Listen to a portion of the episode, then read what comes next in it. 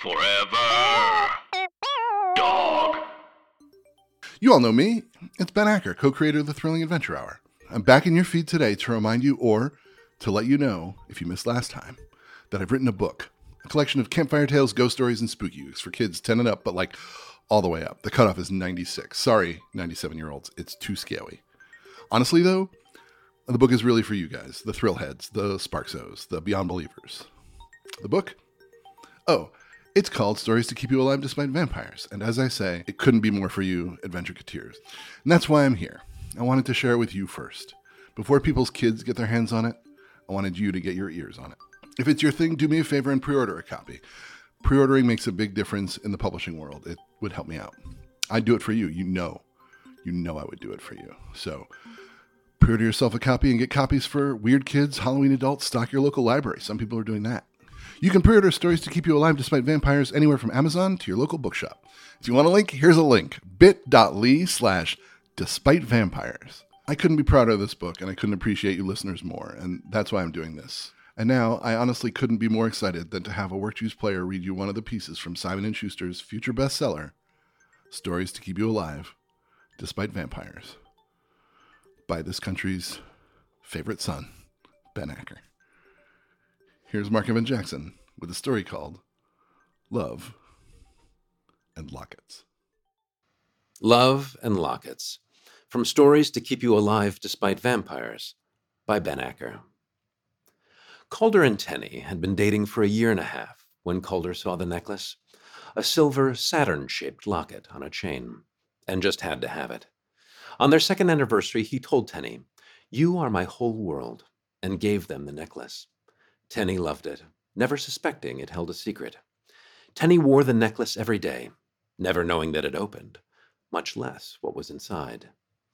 It could have been anything. Not anything, anything, anything smaller than a locket. It could have been, for one example, an engagement ring. It could have been, for another extremely dissimilar example, a bunch of spider eggs. It could have been a speckled onyx engagement ring evocative of outer space on a gold band. It could have been up to 250 spider eggs deposited into a brown silk sac produced by a common house spider for the purpose of holding up to 250 eggs, were they laid inside the sac and the sac stuffed inside the locket. It could have been one or the other of those. It could have been neither. But what it happened to be was both. And that was when I knew for sure. So I had the jeweler put something special inside, so that when I knew you knew, I'd already be ready. A spider, heard the one called Calder say, as she, the spider, worried about her brood's hatching place being handled by a human. Calder, you didn't, the other spider heard the one called Tenny yell, as he worried over those four human hands that had come so close to killing him so many times. These were not carry you out on a magazine humans. These were squashers smashers, stompers. How do I? Tenny fumbled with the locket. Do you want me to do it? Calder asked. Tenny nodded, smiling like a love struck dope. They handed the locket to Calder. Tenny, my love, my light. Calder flipped the latch that was so small only a spider could squeeze into or out of it. Will you be my spiders? You'd be surprised how many spiders can fit in a locket. Tenny and Calder were, as more spiders than should be able to fit, as 250 spiders, skittered out of the locket, Tenny and Calder screamed and screamed as they ran around the room. Not a single squashing, said Screeks, the proud spider father. That could have been a real horror story. A real spine tingler, agreed Chick Chick, the proud spider mother, capable of turning the bravest souls all cold and blubbery. She watched the humans running out the door into the night.